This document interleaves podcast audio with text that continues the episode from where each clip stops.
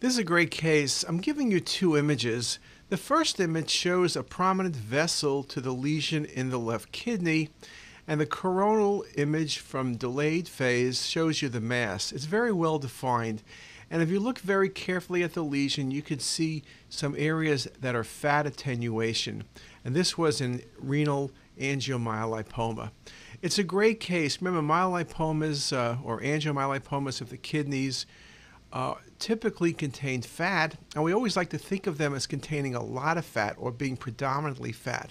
They can be very minimal fat in select lesions, and sometimes angiomyolipomas are removed surgically because the diagnosis can't be made preoperatively.